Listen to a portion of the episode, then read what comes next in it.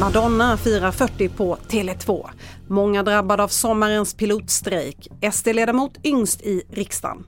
Men vi börjar med att en man i 20-årsåldern som misstänks för mord på en anställd på ett LSS-boende i Enköping lider av en allvarlig psykisk störning.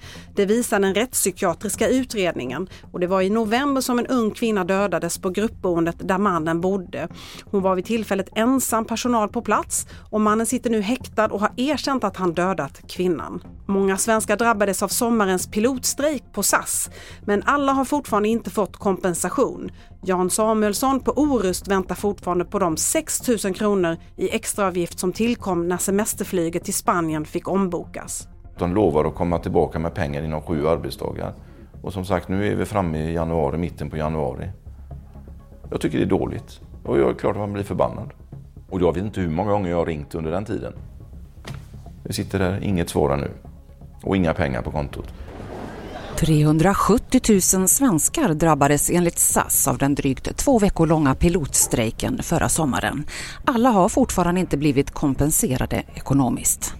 Man har rätt att få sin ersättning för sin biljett inom sju dagar och det har vi hållit i allra största del. Det man väntar på nu är då eh, ersättning för andra utlägg som hotell, hyrbil, eh, mat och de behöver vi göra manuell handpåläggning och det är därför det har tagit tid.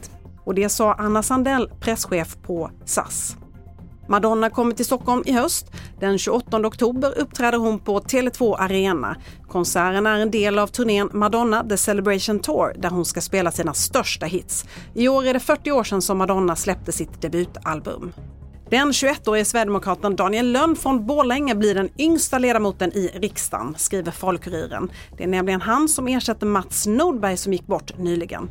Trots sin unga ålder så har Lönn suttit i partiets distriktsstyrelse i fyra år. Och det var allt från studion med mig, Libertad Mancini. Fler nyheter hittar du på tv4.se.